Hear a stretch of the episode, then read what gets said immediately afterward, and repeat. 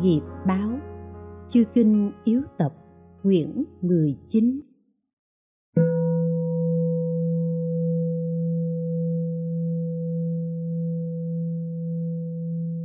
Hai 19.6 Màng chung. Bốn đại là đồ chứa chất độc, đầy dẫy dơ uế. Sáu tên giặc là bọn chủ cuồng loạn, luôn tham đắm ngoại cảnh, không có ngày lội ngược dòng sanh tử, mà cứ chuyển theo thế tuần hoàn của nó. Thậm chí có người chia bớt một mảnh vải để làm lợi ích chúng sinh cũng tiếc, bớt một bữa ăn để tiếp tế lương thực cho người khác cũng không chấp nhận, nên chìm đắm trong sinh tử, chấp chặt pháp hữu vi. Vì điều đó mà các đức Phật, chau mày, Bồ Tát tuôn lệ, trộm nghĩ những người giàu sang tôn quý ở đời, khi cha mẹ mạng chung, bày ra nhiều lễ nghi tống táng, giết nhiều sinh mạng, nhóm họp họ hàng, thiết đãi quan khách, chỉ vì cầu danh tiếng hiện tại mà không tránh nghiệp nhân, hoặc sợ người ngoài chê cười mà không làm theo chính pháp. Cho nên cha chết, vì việc làm này khiến tội khổ chất chồng, mẹ mất càng thêm nhiều nỗi lầm than. Vì thế họ trôi lăn trong ba cõi, ở mãi nơi sáu đường, thật là bốn nẻo dễ vào, muôn kiếp khó thoát ra. Đau xót thay cho vong linh của người mẹ hiền, cha kính, xót xa thay sự báo đáp bằng việc ác của người con bất hiếu. Hạn hán kéo dài ắt mong được mưa thấm ướt, dịch bệnh nhiều hẳn phải nhờ đến thuốc của lương y. Cha mẹ đã là phàm phu, đâu thể không tạo nghiệp ác. Nếu không diệt nhân của tội thì nghiệp báo khó trừ. Nếu không nhờ vào phúc đức thù thắng thì quả vui làm sao có được. Giả như lúc sắp mạng chung mà phát nguyện đưa vào an táng trong rừng Thi Đà, mong giúp loài cầm thú trừ đói khát, tiền của đem tu tạo công đức, thì sẽ tránh khỏi mối nợ đời sau. Trong kinh Thập Nhị Phẩm Sinh Tử, Đức Phật dạy về người chết có 12 phẩm. 1. Vô dư, bậc A-la-hán không còn chấp trước. 2. Độ ư, bậc A-na-hàm không còn sinh trở lại. 3. Hữu dư, bậc Tư Đà Hàm sau khi qua đời sẽ sinh trở lại. 4. Độ học, bậc Tu Đà Hoàng thấy được lý đạo. 5. Vô khi, người hướng đến bát bối. 6. Hoan hỷ, tu hành nhất tâm. 7. Sát sát, người phá giới. 8. Hối, hàng phàm phu. 9. Hoạn tử, người khổ cô đơn. 10. Phượt trước, loài súc sinh. 11. Thiêu cướp, chúng sinh ở địa ngục. 12. Cơ khát, ngạ quỷ. Tỳ kheo nên biết rõ các điều này, chớ nên buông lung. Lại nữa, kinh Tịnh Độ Tam Muội ghi: nếu người tạo nghiệp thiện hoặc ác, được sinh lên trời hay đọa địa ngục, lúc sắp mạng chung, mỗi đều có người đến trước. Lúc sắp chết, họ thấy người đến đón. Nếu là người đáng được sinh lên trời thì thấy chư thiên cầm y phục của trời và trỗi âm nhạc đến trước. Còn người đáng sinh vào phương khác thì thấy người tôn quý nói lời hay.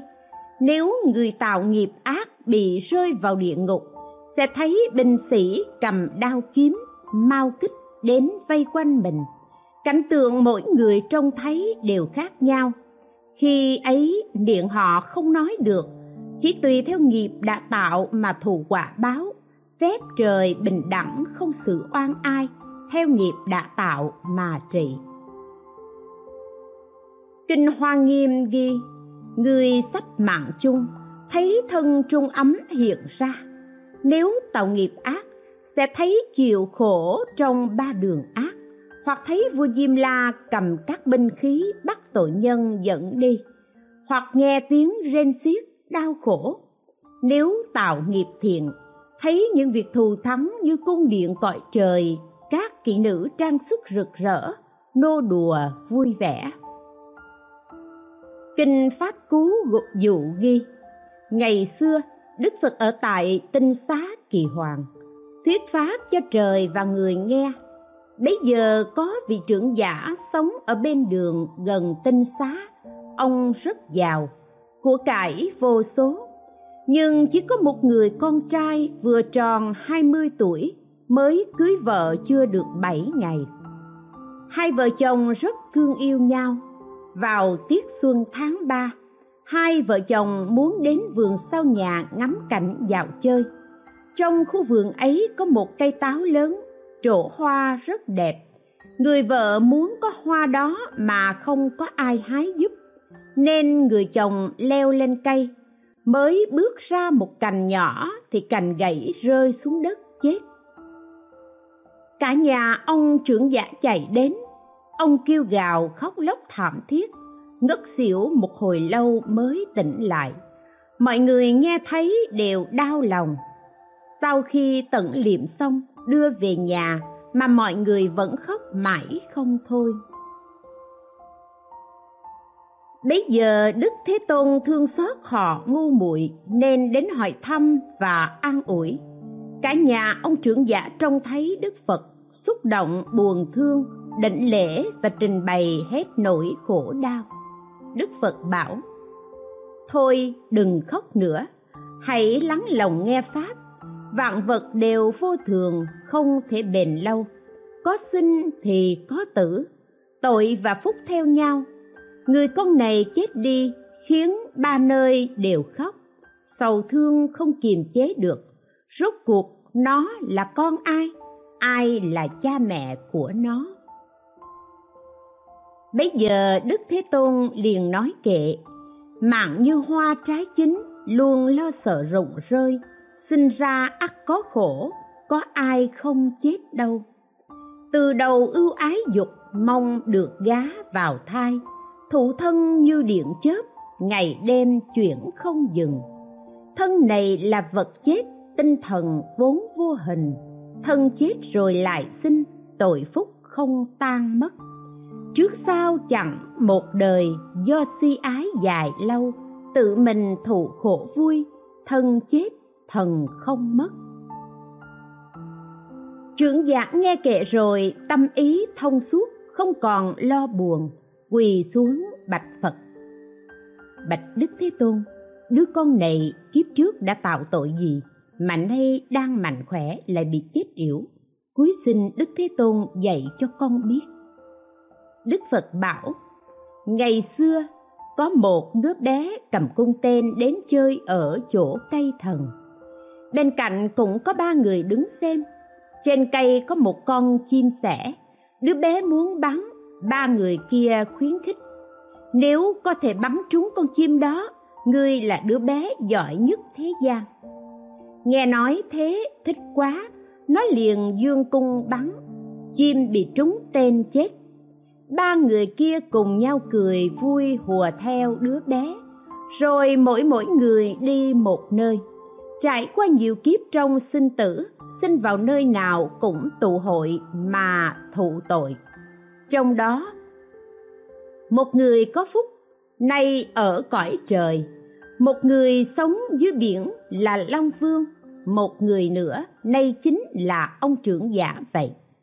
Ngày trước, đứa bé này sinh lên làm con của trời, cuối cùng rơi trên cây xuống chết. Sau đó, sinh xuống biển làm con của Long Vương, vừa mới sinh ra bị chim đại bàng cánh vàng chúa bắt ăn thịt. Hôm nay, ba nơi ấy đều khóc lóc buồn thảm, không thể tả xiết.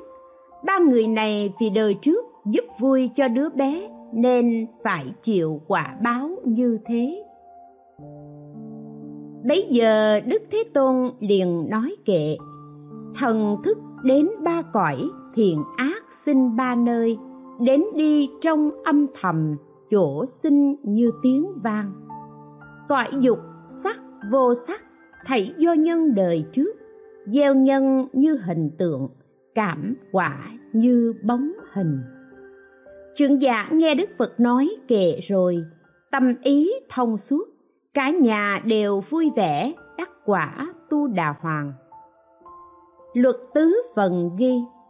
Bấy giờ Đức Thế Tôn vì làm lợi ích cho chúng sinh sắp mạng chung mà nói kệ: tất cả sẽ về không, lên cao sẽ phải rơi, có sinh phải có chết, thân mạng đều vô thường. Chúng sinh đọa rất nhiều, thảy đều là hữu vi, tất cả các thế gian đều phải có và chết. Chúng sinh là pháp thường, đời đời đều phải chết, tùy theo nghiệp đã tạo, tội phúc có quả báo. Nghiệp ác đọa địa ngục, nghiệp thiện sinh lên trời, thanh cao xin đường lành, được niết bàn vô lậu. 29.7 Đưa tiễn.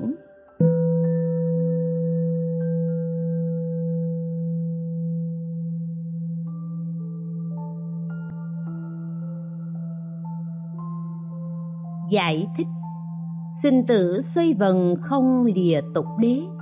Tuy là người xuất gia, chí cầu đạo thù thắng, nhưng phần đoạn sinh tử khó dứt, biến dịch sinh tử chưa trừ, vẫn cứ trôi lăn trong ba cõi, lưu chuyển theo thế tục.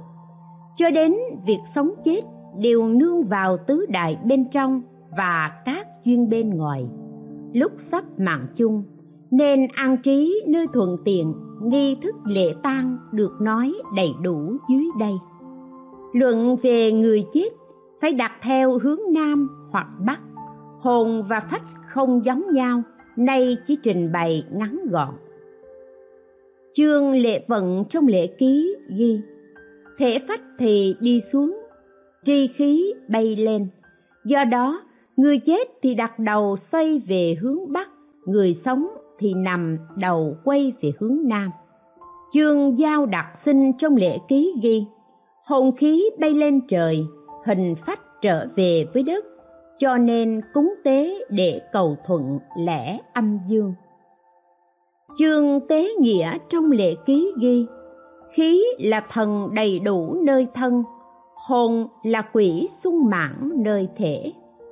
Tạ truyện chương lộ chiêu công năm thứ 7 ghi: Tử Sảng nói với Triệu Cảnh Tử: con người lúc sinh ra vừa hiện thành thì gọi là phách, đã sinh phách thì dương khí của phách ở nơi thân gọi là hồn. Người dùng nhiều thức ăn ngon thì hồn phách họ mạnh, do đó mà tinh thần đạt đến chỗ sáng suốt. Đàn ông hay đàn bà tầm thường bị chết oan, hồn phách của họ có thể dựa vào người khác để tác oai, huống là vất vưởng giữa hư không. Hoài Nam Tử nói: khí trời là hồn, khí đất là phách. Phách hỏi hồn: đạo lấy gì làm thể, lấy vô hình hay hữu hình? Hồn đáp: hữu hình, nếu vô hình thì cần gì phải hỏi, tôi đã gặp nó rồi. Nhìn thì không thấy hình, lắng nghe thì chẳng có âm thanh, gọi đó là u minh.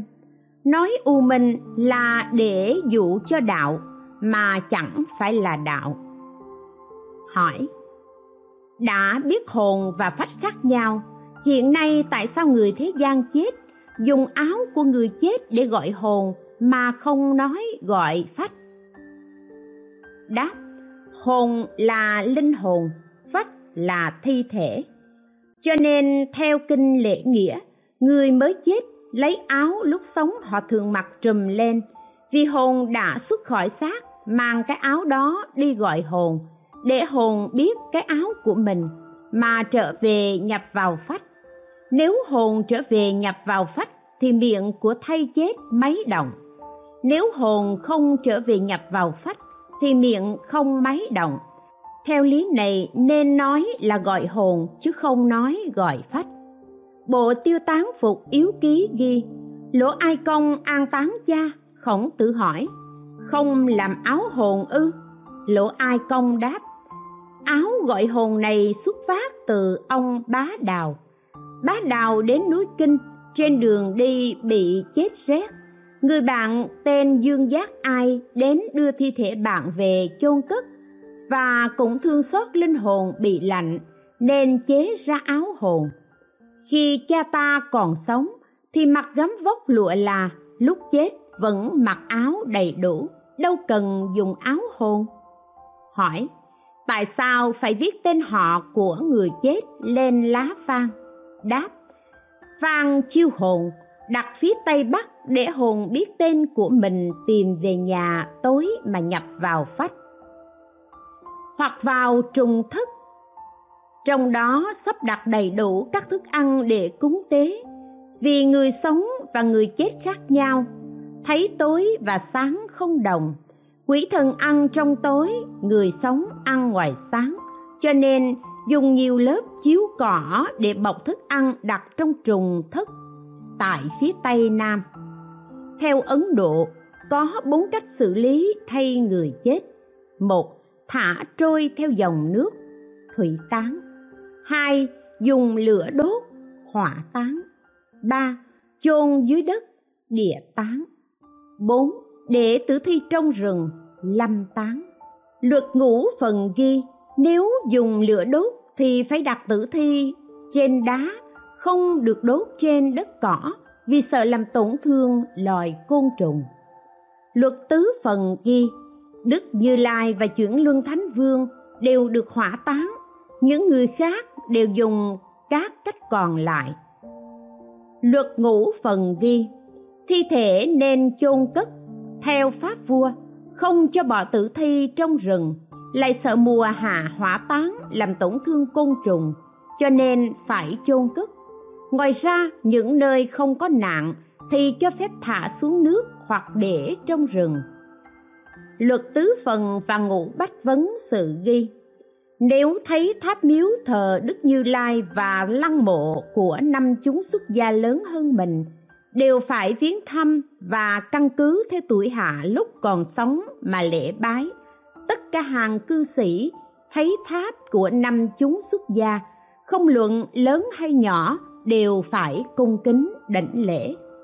Giải thích: Đã biết điều đó, nếu người đạo hay tục mà thấy cha mẹ của sư tăng qua đời hoặc người ngoài đến thăm viếng, nếu nhỏ hơn người chết thì đến chỗ quan tài thiết lễ như thường lệ, rồi đến các người con chia buồn an ủi, sau đến chỗ đại đức tỏ lòng thương tiếc, chia buồn và đảnh lễ. Lại thấy những cư sĩ mê muội thực hành sai lầm, lần lượt dạy người khác không được đảnh lễ vong linh cha mẹ, chú bác, bà con. Họ nói: Ta đã thọ giới, những người kia là quỷ thần, cho nên không đảnh lễ vì sợ phá giới. Đây không phù hợp với ý Phật, trái lại chuốc lấy tội không hiểu biết. Thiết nghĩ: Thầy tổ nuôi dưỡng pháp thân huệ mạng của ta, cha mẹ chú bác nuôi dưỡng xác thân ta, nhờ vào sữa mẹ mà ta lớn khôn thành người. Nghĩ đến ân đức này như trời cao, khó báo đáp. Phải trả ân này nhiều kiếp, đâu thể một đời mà trả hết được. Có những người không biết tôn trọng ân đức đó mà lại khởi tâm kiêu mạn, noi theo những kẻ ngu hèn, làm sao mà thành người con hiếu thảo được. Đức Thế Tôn là bậc thánh cao tột, còn tự mình khiêng kim quang của phụ vương đưa đi. Huống gì chúng ta là hàng phàm phu ngu muội mà lại thường sinh tâm lười biếng, ngã mạn ư? Cho nên Kinh Niết Bàn ghi: Biết ân là nền tảng của đại bi, người không biết ân nghĩa còn tệ hơn loài cầm thú.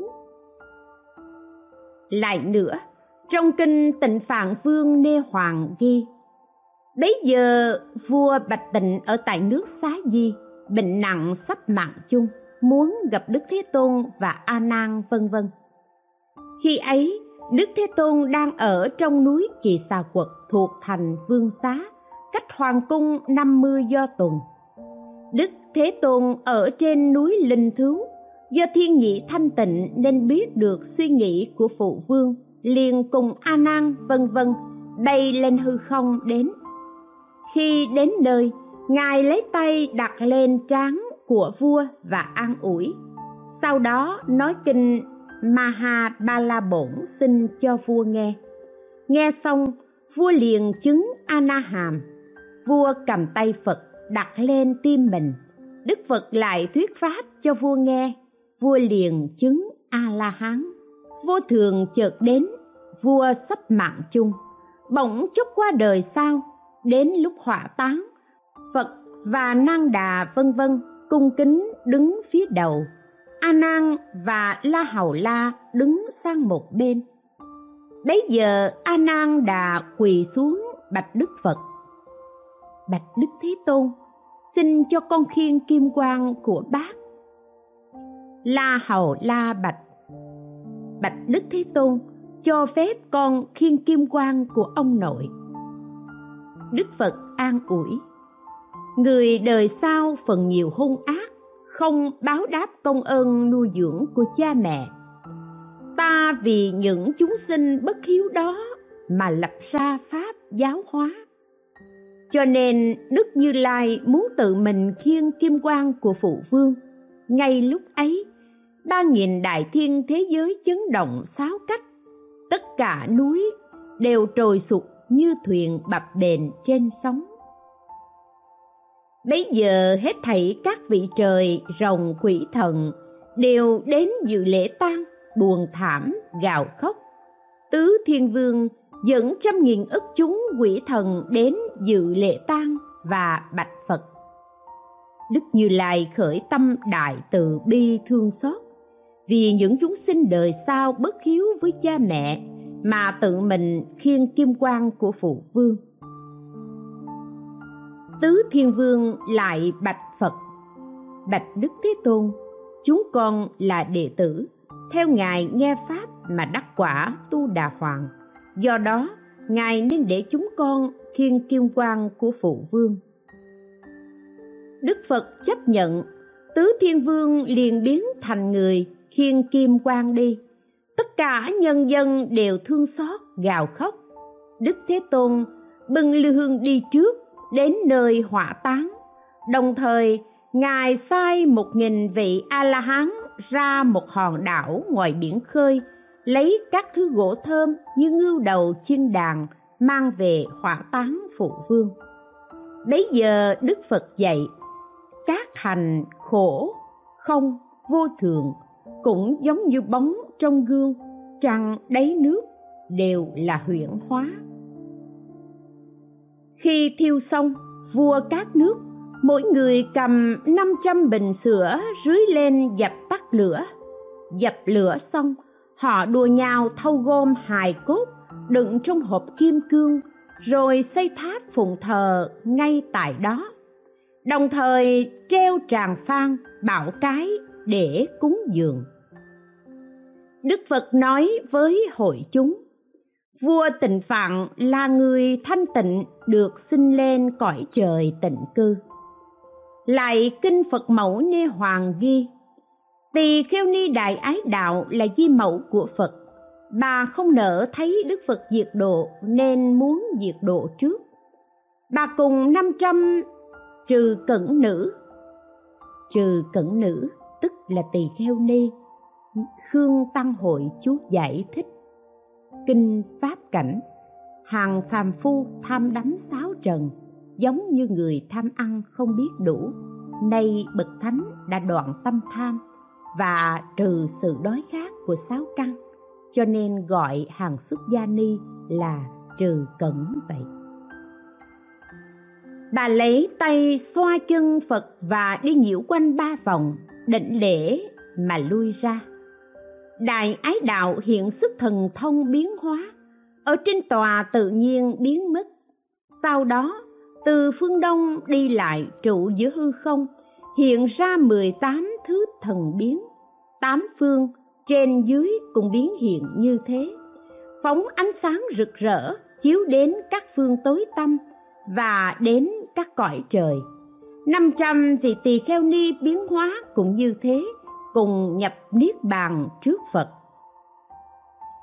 Bây giờ Đức Phật khuyên các gia đình trong làng làm 500 cỗ xe chở quan tài, 500 cỗ xe chở các thứ gỗ thơm, dầu mè, hoa hương, trỗi nhạc hay để cúng dường. Tất cả phàm thánh trông thấy đều thương cảm rơi lệ. Sau khi thiêu xong, các tỳ kheo mang xá lợi đến chỗ Đức Phật. Khi ấy ở 4 phương, mỗi phương có 250 vị A-la-hán dùng thần túc thông bay đến đảnh lễ dưới chân Phật, rồi đến chỗ an trí xá lợi. Sau khi 1.000 vị tỳ kheo an tọa xong, Đức Phật bảo A Nan lấy xá lợi đựng trong bình bát rồi đặt vào tay. Ngài A Nan vâng lời. Đức Phật nói với các tỳ kheo: xá lợi này vốn là thân uế trượt, hung bạo, xấu xa, ngu muội, ganh tị, mưu mô, xảo quyệt, phá đạo, hoại đức. Nay Di Mẫu đã trừ sạch, thực hành hạnh đại trượng phu, chứng quả A-la-hán, đạt được tâm vốn không, thật là dõng mãnh thay. Nói xong, Đức Phật dạy xây tháp cúng dường. Kinh Tăng Nhất A Hàm ghi: Đức Phật bảo A Nan Đà và La Hầu La: các ông hãy khiêng nhục thân của Đại Ái Đạo đến đây, ta sẽ đích thân cúng dường. Bấy giờ Thích Đề Hoàng Nhân và Tứ Thiên Vương ở trước bạch Đức Phật: xin Ngài chớ nhọc sức, chúng con sẽ cúng dường. Đức Phật bảo: thôi thôi, vì sao? Vì cha mẹ sinh con, làm nhiều điều lợi ích cho con, ân sâu nuôi dưỡng, bú mớm, ẵm bồng, chúng ta cần phải báo đáp. Khi mẹ của các Đức Phật trong quá khứ và vị lai diệt độ, các ngài đều hỏa táng cúng dường xá lợi. Bấy giờ Tề Sa Môn Thiên Vương sai quỷ thần đến rừng Chiên Đàn lấy gỗ về chất nơi đồng trống. Đức Phật, A Nan, La Hầu La, Nan Đà mỗi người khiêng một chân giường bay lên hư không đến nơi hỏa táng. Đức Phật tự tay lấy gỗ Chiên Đàn đặt lên chân tỳ kheo ni Đại Ái Đạo. Đức Phật dạy có 4 bậc nên xây tháp cúng dường: Phật, Bích Chi Phật, A-la-hán Lậu Tận và Chuyển Luân Thánh Vương. Vì 4 bậc này đều dùng 10 điều thiện giáo hóa chúng sinh. Bấy giờ nhân dân thỉnh xá lợi và tự xây tháp cúng dường. Kinh Tạp A Hàm ghi: Di Mẫu Đại Ái Đạo là mẹ của Nan Đà. Lại nữa, Tăng Nhất A Hàm ghi: trong 4 chúng đệ tử chọn ra 8 người đắc đạo trước tiên và sau cùng. Tỳ kheo: 1. Người đắc đạo đầu tiên là tỳ kheo Câu Lân, khéo giáo hóa chúng sinh không mất uy nghi. 2. Người đắc đạo sau cùng là Tu Bạc Đà La, ngày ông đắc đạo thì Đức Phật sắp nhập niết bàn. Tỳ kheo ni: 3. Người đắc đạo đầu tiên là tỳ kheo ni Đại Ái Đạo. 4. Người đắc đạo sau cùng là tỳ kheo ni Đà La Câu Di Quốc, Ưu Bà Tắc. 5. Người đầu tiên đắc đạo là một nam thương nhân. 6. Người đắc đạo sau cùng là Câu Di Na Ma La, Ưu Bà Di. 7. Người đắc đạo đầu tiên là Nan Bà Nữ. 8. Người đắc đạo sau cùng là Ưu Bà Di Lam Bà.